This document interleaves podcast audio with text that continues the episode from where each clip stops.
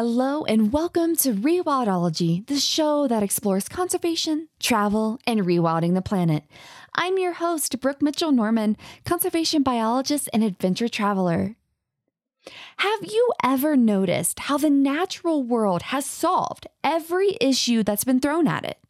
No matter the problem, nature finds a solution in its own creative and passive way that complements life and its principles versus going against them. Looking at the concrete jungle around most of us and the problems our current design methods have caused, how do we adopt more of this nature centered mindset? How do we take the solutions that nature has already developed and apply them to the issues we face every day, no matter the scale? These questions are at the center of biomimicry and the topic of today's episode. To teach us all about biomimicry, today we're sitting down with Andrew Metter, biomimicry expert and educator for the Biomimicry Institute. In college, Andrew studied chemistry and physics and began his career as a nanotechnologist after graduation. While he loved being at the forefront of science, he missed social interactions, I don't blame him, and decided to become a formal educator.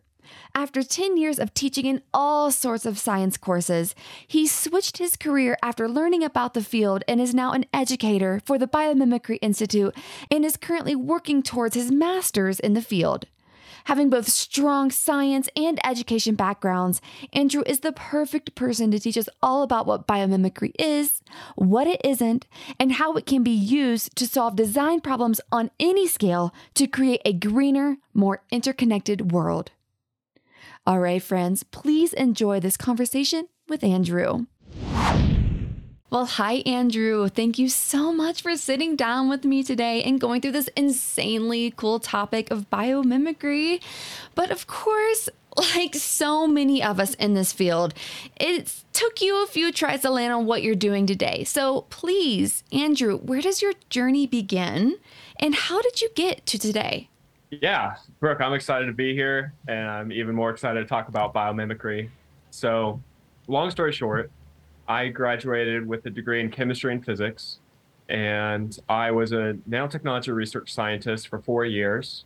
And then I was a chemist at a bottled water company doing quality assurance, chemical testing for biological and chemical contaminants, and then doing physical testing on bottles and the other products that we manufactured. After that, I loved being on the cutting edge and the frontier of science, but it was kind of tearing at my soul a little bit. And I realized that I really thrive on social interactions. So I went back to school. I became a qualified educator. And then for over 10 years, I was teaching in public, private charter schools, middle school, and high school, pretty much every different environment you could think of, teaching STEM, that's chemistry and physics, engineering, robotics, environmental and earth science. And now the last 16 months, I've been enrolled in a master's program at ASU for a master's in biomimicry, and I am working for the Biomimicry Institute. And that has just been the most enthralling and impassioned era of my professional life so far. Mm. But how did it actually come into your life? Like, I had a very specific friend that's like a startup and everything, and he's like, Bro, check out this biomimicry stuff. And I'm like, What are you talking about? And then, of course, I looked into it and I was like, oh, this is actually really freaking cool. But that's how I discovered mm-hmm. biomimicry. So, how did it enter your life? I first heard about it when I was working in nanotechnology. And so we were using a biological substrate and some chemistry involved. Uh, there are applications in aerospace. And so, through my researching of the primary literature, trying to read up on different topics, trying to get ideas, I came across this idea that nature's materials, its processes, and its systems are way more efficient than any of the synthetic or concocted man made archetypes. They all fall so short of the efficiency of natural materials and natural processes and systems. And so I was exposed to that idea. Then a couple years later, the term biomimicry actually umbrellaed that idea. And ever since I learned about biomimicry at that point, I was obsessed. There's this field that is design thinking that is very robust scientifically using engineering practices and you're reimagining what the world could look like and it's all in this grand scheme to increase sustainability and to eliminate harm from humanity's presence to the environment so then to you what would be like a definition of biomimicry? I feel like we just listed off a whole bunch of aspects of it. So then, mm-hmm. I guess, what is it? the best way that I've found to explain what biomimicry is is it's adapting and applying nature's solutions to our problems. That's perfect. and I guess on the flip side of this, too, since you come from a very unique background where you've also seen science in the other way, what is biomimicry not? I'd imagine that this field is often confused with other terms or ideas. So, mm-hmm. what what isn't biomimicry? So there are a couple of facets or subsections that get confused sometimes for authentic biomimicry. And one of those might be bio inspired design, which there is a lot of cloudiness and fuzziness surrounding that term specifically. It means different things to different people. Some people use that interchangeably with biomimicry, but let me add a little bit to the definition of biomimicry. For biomimicry to be authentic, for it to be genuine and real, there are three components. So there's the emulate, that's the applying nature solutions to our problems. But then there's also an ethos. It's a it's a thread that weaves through everything that we do in biomimicry, and it's essentially do no harm we're practicing biomimicry not to create some greater futuristic technological society. That is kind of a goal, but the goal is to eliminate harm to the environment for humanity and the rest of the species on Earth to thrive hand in hand, not humanity's thriving at the expense of the environment. And so that ethos is really important. And if your design is not solving a problem, it can be considered a little frivolous, it can be a little pinky out, highbrow.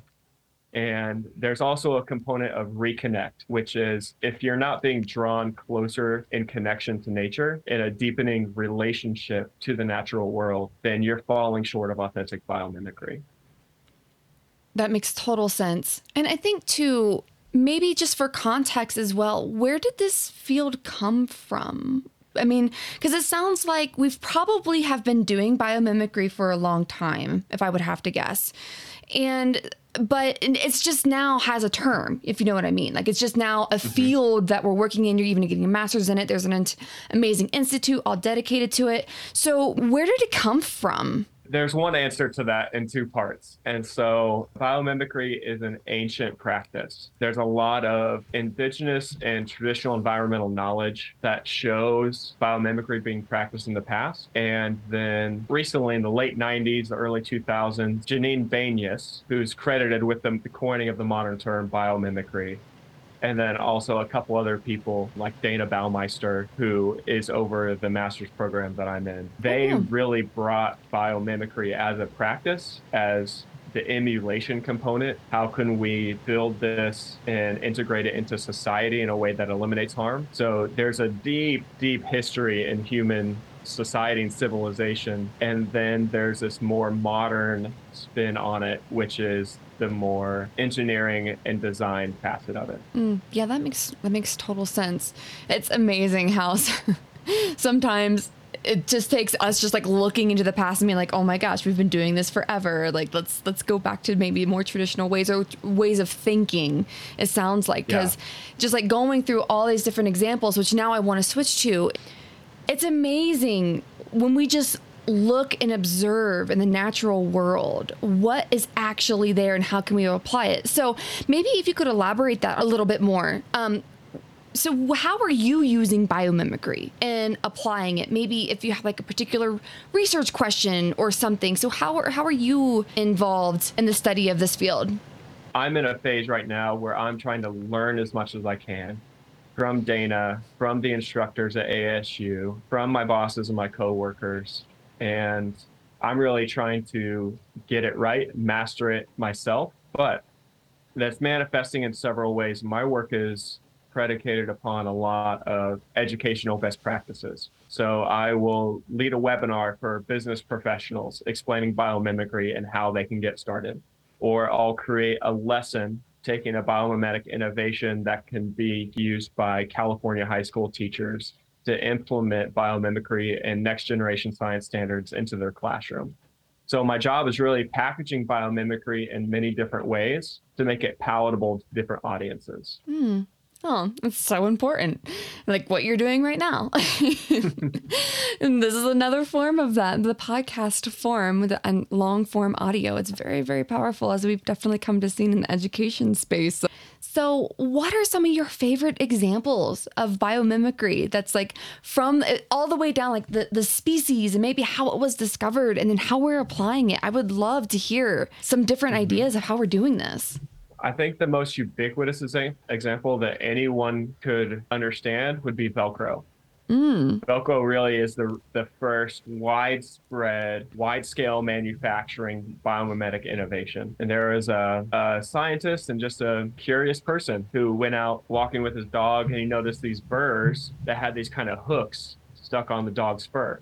And he was initially annoyed by it because he had to clean them off. You know, then there's a mess when he got home. But he put them under a microscope and he noticed this hooking structure. And so that that specific form, so he was copying the shape, the form of this plant strategy to spread its seeds. And one thing I would say is we can look to nature and we can learn from nature. We can learn a lot of things. I think some of the most exciting lessons from nature are simple physics and chemistry lessons. And so, one of my favorite examples with birds is the Shinkansen bullet train. So there was this bullet train in Japan that was entering tunnels, and because it was traveling at high speeds, pressure waves in the air were building up on the nose. And then when the t- tunnel inevitably ended, the pressure waves would expand. It would create a sonic boom, mm. and it was very disruptive to the communities and you know to the animals that were nearby too. The lead engineer happened to be a bird watcher, and he thought back. And as he was watching a kingfisher, a kingfisher has a beak that slips into the water nearly without splashing, and it's able to catch fish. And he saw that, and he thought, okay, so this is entering without creating waves. So how can our train enter a tunnel without creating waves? And this is also a really important lesson in biomimicry that I like to explain. It's not just copying and pasting a beak onto the front of a train. That still falls short of learning from nature because in doing that, you've not understood the physical principles of why the beak accomplishes its function. So, what they did was they performed hydraulic studies, aerodynamics studies on the beak to figure out how is nature, how is the kingfisher doing this? how can we take this lesson instead of just the shape and how can we apply it to our train situation and so when they did that it saved you know 13% more electricity travel times got cut down there were all these residual side effects for sustainability that were good for business too because they took the time to notice this amazing animal Oh, that's wonderful. Do you have any more examples that you love to share? I could I, I could listen to these all day. Do you have any more? Um, I would say one more strategic example is a company called New Iridium. And because of my chemistry background, I'm very passionate about green chemistry. And even from going through a chemistry program, that was never a consideration in the classes that I took that were required for my degree. Mm. It was never end of life considerations for the chemicals we're using. It's always, you know, kind of how can you be a good little industrial chemist and not rock the boat? Mm, hmm uh, and obviously, I, I'm adding a little bit of narrative there. However, that's that's true to my experience and how it felt. And so, New Iridium is this company that's inspired by the way that plants are able to photosynthesize. So they're converting solar energy into chemical or food energy, and they've created photocatalysts so photocatalysts catalyze reactions by absorbing light energy. And why this is so important, especially in green and sustainable chemistry, is because there's a saying called heat, beat, and treat. So We heat things to outrageously unnatural temperatures to conduct reactions. We beat them together, harsh collisions that aren't found in nature. Nature uses enzyme like reactions, which are very uh, complementary. They fit together by shape. They're not just kind of figure eight demolition derby crashing the molecules together to make the reaction happen and then treating them with harmful synthetic chemicals to accomplish a purpose. So, New Iridium was inspired by how plants are able to leverage energy from the sun to photosynthesize, to go through their photosystems. And if you ever go outside and you touch a plant, it might be warm, but it's not going to burn you like many of our industrial chemical vats that exist in the chemical industry would. And so that's a really great innovation. That's a it's a little more specific and requires a little bit more knowledge of science than just saying we put a beak on a train. But it's nonetheless very important for the future of humanity for us to be able to leverage natural energies without heating, feeding, and treating and inputting all this excess energy, which is often tied to fossil fuels that's releasing stored carbon back into the atmosphere. And yeah, so they've created these proprietary catalysts that absorb energy from sunlight and then that catalyzes the reaction. That's incredible. Like that's that's phenomenal. like man, I wish I would have had some of that in my biology and physics and all those labs that right, I took. Right. I kind of have this secret mission to transform high school biology standards so that biomimicry is an integral part. That's going to be a lifelong achievement if it ever happens. But that would be incredible. Well, I mean, that would just make sense. Like you said, you were a teacher for a long time as well, and I went through mm-hmm. so many labs and my just my studies because you know I have a very rigorous science background and like man, they sucked. Like, ah, there was nothing fun mm. about them. It's just like, I have to get this grade. Like, how many, like, friggin' OCHEMs do I need to take here? And, like, just to get a reaction that I'm supposed to get, even though science never actually works that way. But just to think about it from, from like a, like, an impact standpoint. You know, someone, maybe a child or just someone growing up would be so much more involved in science mm-hmm. if they were just taken out to nature and like look at the natural experiments that are going on all around you because it's constant, like you said. Like those are just a few examples of things that yeah. we've been able to apply to do to answer new things. But like, God, just imagine how many minds could be fostered and for like the next wave of sustainable development. I'm with mm-hmm. you do you need support? I don't know how I can help you, but I will figure out a way.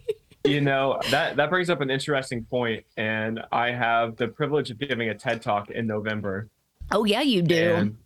And, yeah, I do. Mm-hmm. And one of my key points, maybe this will whet everyone's appetite for what Ooh, I'm going to say. Like I just took a but... drink of water, too. it's essentially, you know, when we talk about sustainability, a lot of people feel like we're coming for your air conditioning, we're coming for your bug repellent. You need to be miserable because the way that we're living is polluting to the environment. And in, instead, what we're actually trying to say is when you look out at the world, when you survey society, I want you to see a world of first drafts that we have not arrived yet. We have not yet eclipsed the potential for environmental life friendliness in our designs. Our society does not speak the evolutionary language that nature understands. And so, looking at the world as first drafts, whether that's construction materials, whether that's the passive infrastructure that fills our cities and in which we reside, whether it's the processes and the systems that run our cities, they're all first drafts because we have so much to learn in cohabitating with nature, like I said, in a way in which nature and humanity are able to both thrive. Mm. And that's a perfect segue into what my next question is. And in your opinion, what does the future look like like of biomimicry and maybe even as this idea grabs more and more traction what does the future look like? Biomimicry is such a young field. Like this would be similar to being around in France when chemistry was being developed. This is brand new stuff and we're still figuring things out. It has an amazing foundation and we would say there are natural technologies and then there are man-made technologies, right? Nature has technologies. And that's the technology that we want to adapt, emulate, we want to copy. We are biological beings. Even though we have electricity inside of us, we're not electronic digital beings. And yet, there is so much of human society that I feel that we are building and constructing that is digital, that is electronic, that is causing us, causing our biological selves to atrophy in some ways. Hmm. Like, just take the metaverse, for example. I'm a fan of the metaverse. I am not downing the metaverse. However, if we consider just the impact of screens on human physiology, human emotional wellness and well-being, the world that we are constructing for ourselves is not fit for us. We have to bend over, hunch down to to exist in this modern society that we're building. And so instead of this future that is just dominated by the metaverse and and what that represents from what I just said, I think there's a way for us and for our technologies to do well for our biology, to do well for our bodies, to integrate into the rest of the biosphere in a way that doesn't cause us to leave behind any of our humanity or our biological nature. That was freaking beautiful. Yes. I agree so much. Just like, so I grew up in the mm-hmm. middle of nowhere. Mm-hmm. And it's funny how life is so cyclical. But I'm back in the middle of nowhere. Uh, but now I'm in the Rocky Mountains and just being out of a major city and up here, I can't put into words how I feel. I can't. I can't put into words how I feel, how much better I feel. Mm. I mean, right now, maybe even someone listening, you can hear the rain. It's, it's raining right now. I'm like outside of a beautiful lake. There's trees everywhere. I'm surrounded by wildlife. So to have so much nature around me again, I just feel better. Everything about me, my men- my mentality, like it just all feels so much better. And and to think that there might even be a way that it could be even better. So like is there a way that we as individual people can maybe put more biomimicry in our life? Is there a way that we could possibly do that or some technologies coming out or something else? Cuz I'm just thinking like I mean, yeah, I'm renting this ca- cabin, but what if I want to build something? Like, should I, like, I buy a piece of land? I'm like, I'm putting down roots finally. It's 30 years that I still haven't done that. But like, I want to put down roots somewhere. Like, how can I be more biomimicry minded when maybe that day comes in my life? Or even tomorrow, how can I be more biomimicry minded? Yeah, there's a, a set of principles that kind of serve as accountability for our designs. So once you go through and you come up with an idea, you've got a prototype. So you're going through the checklist. Okay, am I hurting any animals in the production of this product? Any animals in the you know end of life cycle?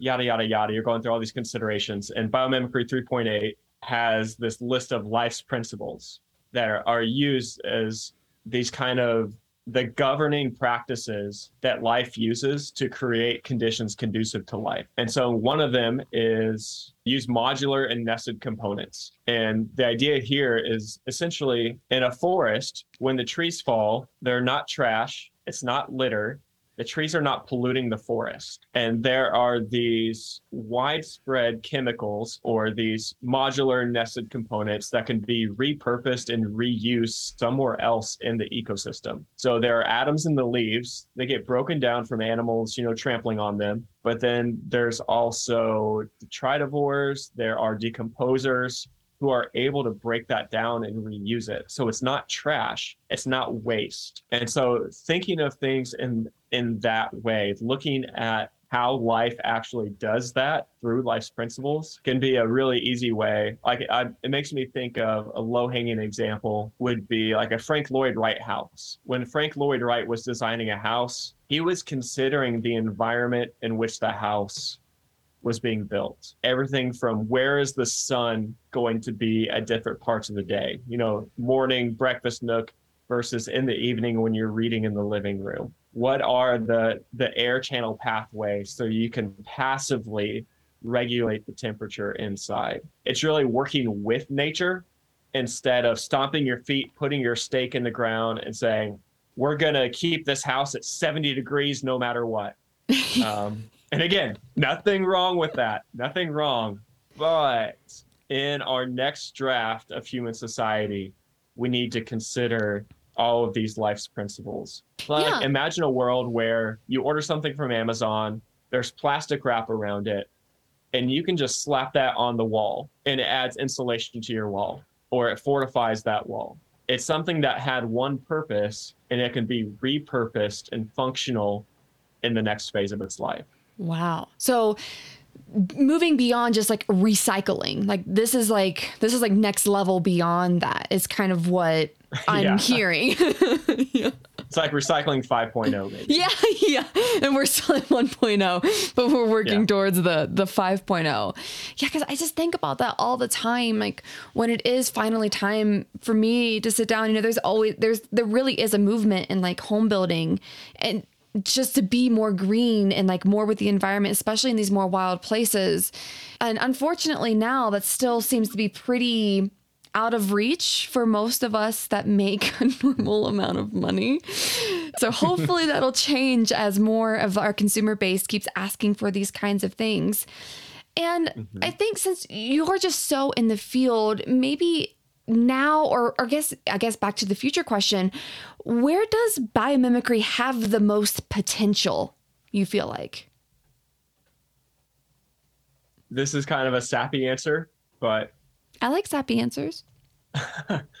for me, biomimicry has had the most potential in my spirit, in hmm. my heart. I had an animal encounter in nature, and it made me realize my whole life I feel like I've been so insulated from nature to the extent that I felt like an outsider. I felt like a stranger. I felt like I was trespassing anytime I went outside because of how comfortable I was in the built environment. And some people might not understand why I'm tearing up and I'm, I'm crying about this, but that was such a, a fundamental shift in my life to go from realizing, oh, I have like no connection to nature to now exploring and rebuilding that connection and and not just rebuilding it but actually feeling mm-hmm. experiencing benefits from that connection.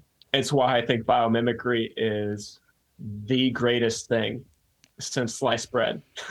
Because the scientific method has an impact on your ego. It has an impact on your pride but biomimicry has had a profound impact on my spirit my heart it's drawn me back into nature and into connection with the rest of the natural world so that would be my sappy answer Oh, that was beautiful. Oh, thank you, Andrew, for sharing that. Like, I feel like most of us in our career has had a similar moment and I know I have mine had a lot of f bombs involved but where that was I, I've definitely been there too thanks so much for sharing that and as you were saying that and, and this encounter that you had with this special animal like it I can't wait for more of those. Like just think of just that that's that's how we used to live. Honestly, like it wasn't until like the last 100 200 years that we've been so disconnected, so insulated.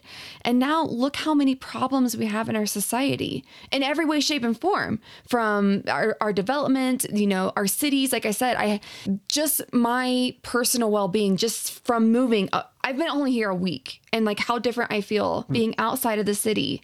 And just think if everybody had that experience or just the ability mm-hmm. to just go observe nature for a while, just for fun, like just because, and just to see what happens.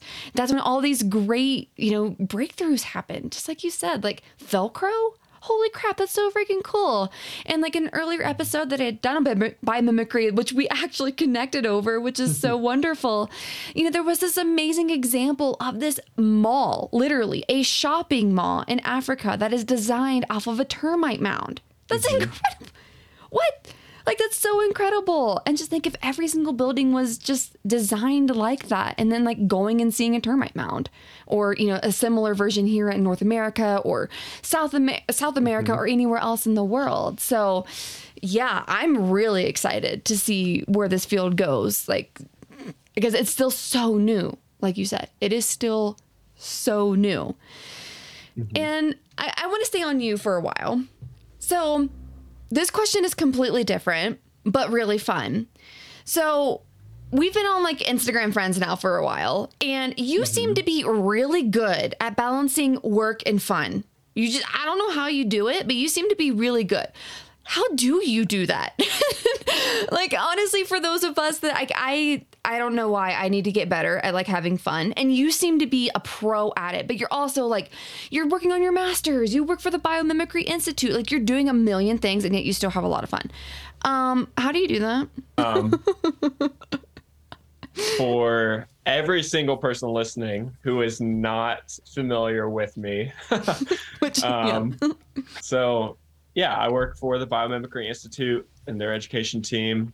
I'm earning my master's in biomimicry right now online through Arizona State University. I'm a scuba diver. I volunteer dive at the Tennessee Aquarium. So I dive, clean the tanks, feed the animals. I'm an avid skateboarder. I do music production, make music, and I love getting outside. You know, there, there's lots of things that I'm interested in. I would say also, I just got added to the board for the Chattanooga Audubon Society. So I'm excited for that to make an impact positively for the birds in our area. I am very balanced in my left and right brain, and I'm also very administrative. And I guess kind of the attitude that I approach life with is I want to make time for the things that I love. And so I'm pretty regimented in my schedule. Like I'll break my day down into like 10 or 15 minute chunks just kind of in my head. Writing it all down would just take too much time away from other things.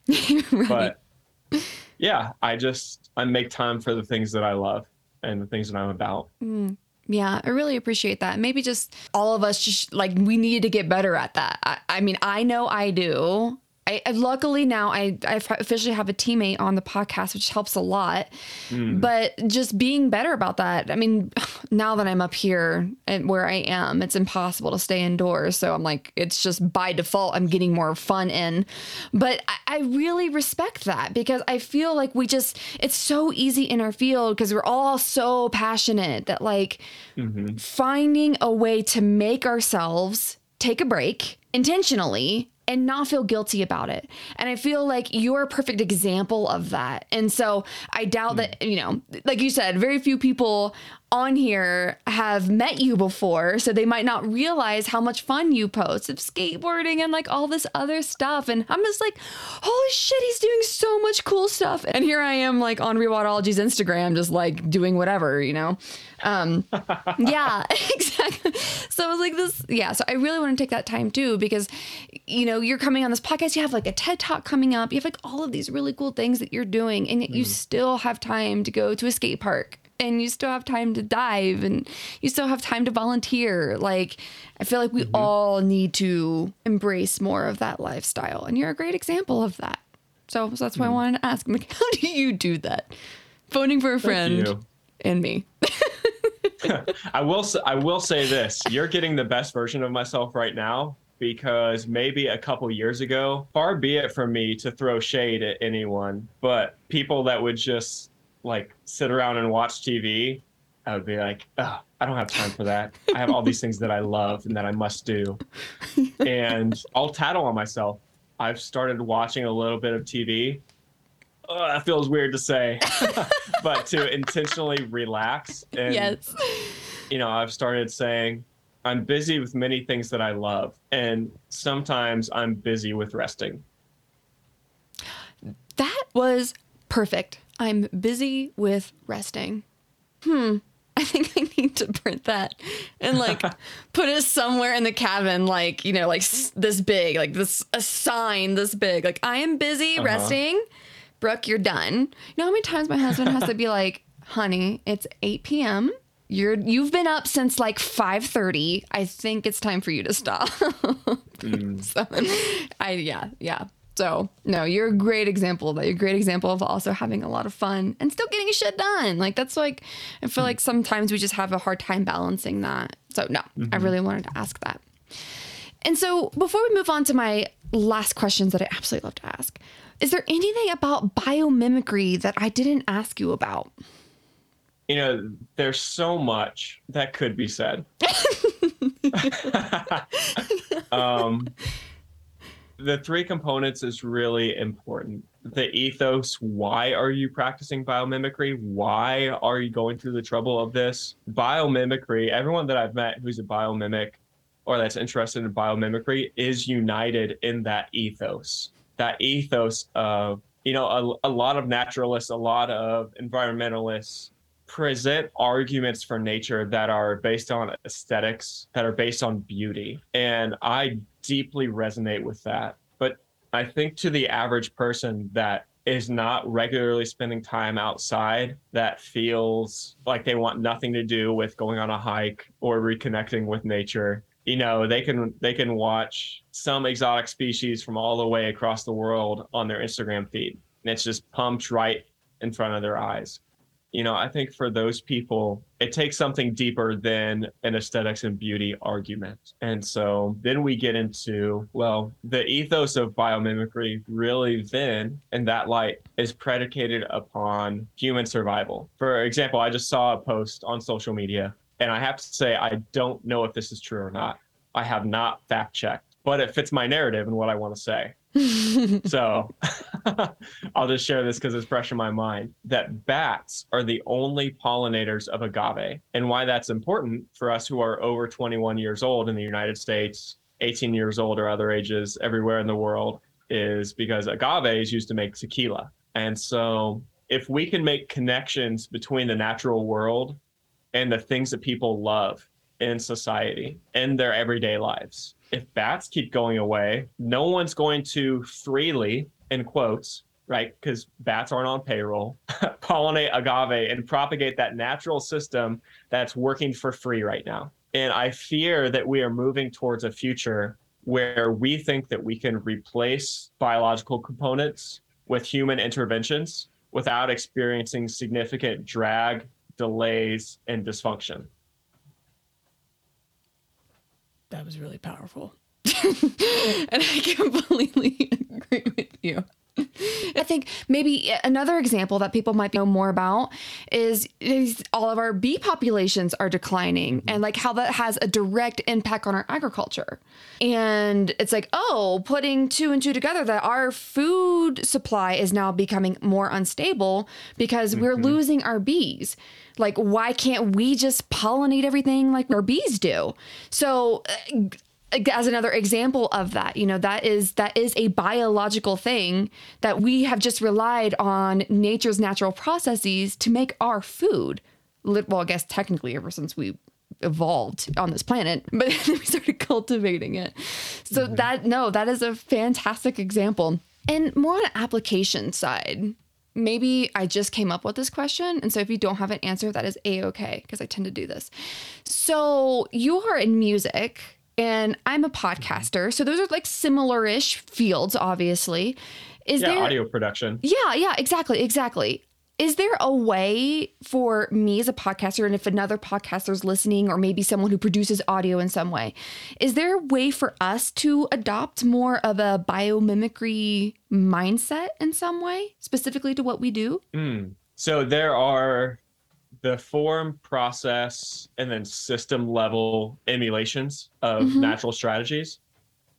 And there there's also what I would call empirical and then metaphorical. So there's there are social innovations that can be extracted from animals. going back to life's principles, I think looking at how you are conducting yourselves, considering you know what are the ramifications? Even i would say even if i purchase this microphone you know this feels like eh, this is a weak example but just going through it it's like if you're able to find nope i'm going to shut this down. This okay. is not going anywhere. Okay but no, uh, actually, no, I'll continue on. So, like, for example, my microphone in this kit that I have now, it's, it's with Focusrite, and they're leading the world on green audio production. Like, they're the only mm. organization that I have partnered with because, like, my Vocaster right here, it's made out of 85% recycled plastic. And they also do everything mm. they can to keep their products going.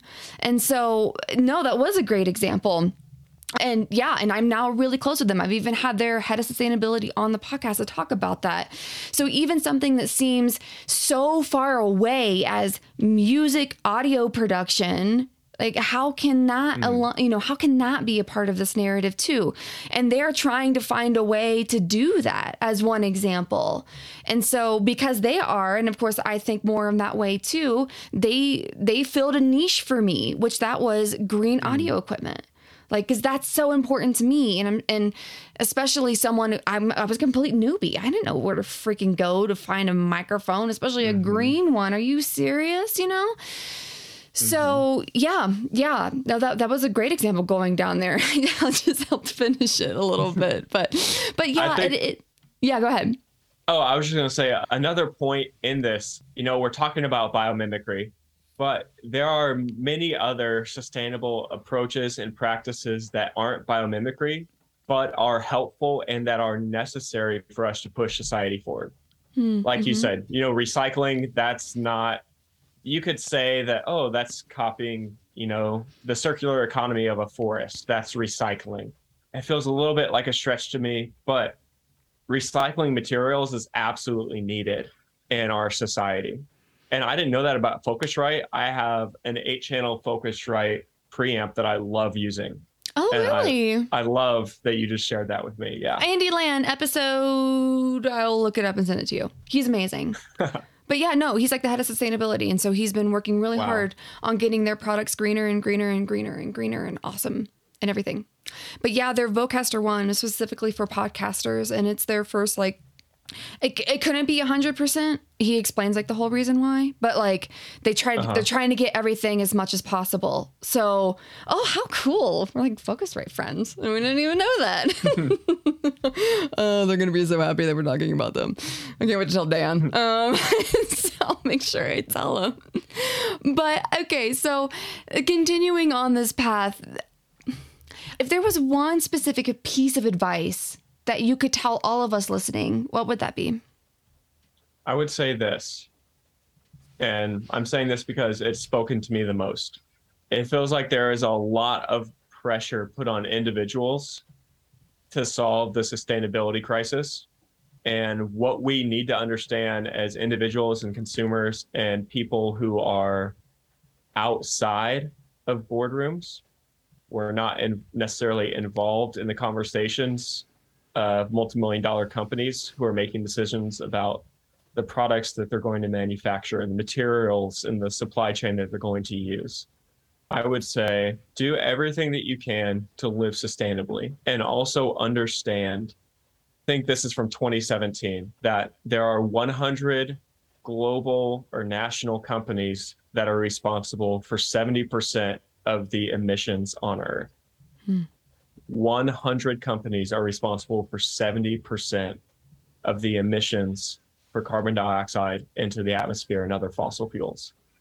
And so I think as people who are invested in the future of the earth, the human species, and every other species, we need to go easier on ourselves because there are other people that have a much higher burden than we do as individuals to change the trajectory here. Mm. So be good to yourself yes. and maybe find ways to leverage your economic and social power, mm. mm-hmm. however that may manifest in your life. Yeah. I mean, the dollar's king. And if enough consumers say, we want this, well, those big businesses will listen. So mm-hmm. slowly but surely. Like, for example, yeah. wasn't it Rivian? Where I think Amazon was partnering with mm. Rivian, I'm pretty sure, to have the electric like truck to, company. Yeah, yeah. There's actually Rivians around here I've been obsessed with Rivian for a while. I've been following them a lot. And in Colorado, everyone's super outdoorsy. And so there's actually one right up the road right now. And I kind of want to be super creepy and just go scope out their truck like real bad. Because uh, I'm obsessed with trucks. I've always been, but I'm like now like a green person. And so like I can't get one anymore. But a Rivian though, I can justify that or a new Ford Lightning or something like that. But going back to my point, that I'm pretty sure Amazon, I think it was Rivian. I'll have to look this up and, and, and triple check about having a fleet that was green, like it was all electric fleet of some sort. So I don't know if that went through, but that was definitely a headline that I read for a while because, like I said, I, I followed that company, and they even had like a like a model van thing published. So just something like that. I mean, why else would Amazon go to? There's probably been enough people bitching to be like, "Yo, you have so many." delivery cars like why aren't uh-huh. they greener you know and mm-hmm. so Bezos probably was like, okay, well, this makes more people are asking for this. I mean, even on that platform, it's like climate change, like climate pledge friendly products and stuff like that. So there is pressure there, and we are seeing it, like, you know, with those certifications and stuff. So yeah, I don't quite know exactly, like, going back to Focusrite, like, I don't quite know if what pressured them to go down this path or if it was always in their ethos. But obviously, enough people mm-hmm. care that it's willing for the, you know, to hire an entire department just to make their company greener. So we do have have power there. But yes, exactly. It's like the Bezos and all of those people that are higher up that we need to keep pressuring that they need to make the decisions. So, on that, what are your favorite resources for people to learn more about biomimicry and how us for us to live more in that mentality mm. or learn more examples, you know, all the things. Yeah. So many things to learn. Uh, I would say the best thing that you can do is go outside, walk up the stairwell in your head, and flip on your curiosity. Hmm. Flip on your imagination. Like I said, going out into nature and being curious. Every time that I go outside, it's like there's this new little nugget or treasure that I notice about plants or an insect and what it's doing. And it's like there's such a a breadth of knowledge and wisdom in nature and you just have to attune your appetite to that. Change your taste change what you're desiring. And with your imagination walking around the world finding problems that persist in human society that affect other humans and that affect the environment. You know we talk a lot about the human impact on the environment but not the human impact on other humans as well. Mm. and i think there are just so many opportunities for you to go in nature and be curious and then go home do a google search and then also to go through your day and think about i don't i don't deal with this but i see my coworker dealing with this all the time or i saw this happen. You know this would be a better way for this system to run and operate. And then like i said being curious and asking nature. And i say that because the biomimicry institute has a great online resource that's a database of natural strategies and innovations that are already taking place called Ask Nature. And so you can go to Ask Nature, you can search for different functions, and the functions are really what's predicated on the design because when we're designing, we don't want to arrive at our final product too soon. We want to know what the design does, not what it is. And so searching for the function and using that to drive your design process can be really powerful with Ask Nature. That's a great resource. And if somebody might want to get a hold of you or learn more about biomimicry, and maybe even if they want you to come in and teach about biomimicry or something, what is the best way to get a hold of you? So I use Instagram a lot for social media. On Instagram, I'm amm.wav. That's amm.wave. And also my email is andrewmichaelmetter at gmail.com. And of course, well, those will be all in the show notes. But before I let you go, if somebody is watching the YouTube version of this, could you please tell me more about that beautiful mural behind you? Yes. So I'm in my music studio right now, and this mural. God, it's freaking amazing. is a Lady Amherst pheasant. And before we started the show, I was telling Brooke that when I started bird watching, I was inevitably drawn to the most exotic, outrageous, colorful birds. And so this was one of them. I felt like it has every color of the rainbow represented in it. And it's the Lady Amherst pheasant, and it's only native to the eastern mountains of China, but it's being bred. It's about the size of a a chicken or another the common pheasant, and I wanted something that would represent the mystical component of nature to me. Hmm. And so when I'm when I'm in the studio creating like recording bass, writing trumpet lines, writing a song with someone, I wanted something that was beautiful and aesthetic and also filled with whimsy. Something that was beautiful and didn't feel the need to be succinctly explained, but whose edges were a little bit blurry and it could kind of be whatever you needed it to be on the day to day. It means so much to you and it's beautiful. Yeah. So I had to ask, I had to ask. And of course, every single episode is also put on YouTube. So there is a video component to this. And I just like, someone might be watching and be like, what is that gorgeous bird behind you? So I wanted to take a second to chat about that. But mm-hmm Andrew, you are amazing and so much fun to talk with. I'm sure that we could go on and on and on because my brain is just bursting on this topic because it's so new to me too. So, but mm-hmm. maybe that just means after your TED talk, we're definitely gonna have to blast that out and everything. But oh my gosh, Andrew, thank you so much for your time and sitting down with me today. Thank you, Brooke. I, I've loved this. I love having conversations and sharing biomimicry. So this was awesome. Ah, what an informative conversation with Andrew. We'll be sure to keep you all posted on when Andrew's TED Talk will be released if you'd like to hear more about applying biomimicry's principles into our lives. If you have a specific question you'd like to discuss about today's topic, head on over to the Rewildology YouTube channel and submit your question in the comment section of today's episode. Some of you have reached out and asked how you can support the show. Well, I'm happy to share that there are several ways to do so. Some zero cost ways to support the show, including subscribing to the podcast on your favorite streaming app, leaving a rating and review to boost the algorithm, which will present the podcast to more listeners, signing up for the weekly Rewildology newsletter at the website, subscribing to the YouTube channel, and following the show on your favorite social media app.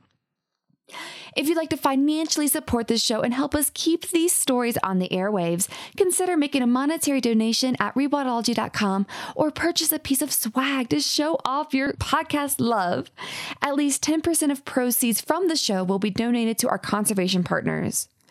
I'd also like to extend a special thanks to Heller Valley, the show's audio and video producer, for making this show sound and look awesome, and Focusrite for powering the podcast sound. If you'd like to see the Focusrite gear we use to record the show, head on over to rewildology.com and check out Nature Podcasting under the Resources tab. Until next time, friends, together we will rewild the planet. Hey, thanks again for listening to this episode of Rewildology. If you like what you heard, hit that subscribe button to never miss a future episode. Do you have a cool environmental organization, travel, story, or research that you'd like to share? Let me know at rewildology.com. Until next time, friends, together we will rewild the planet.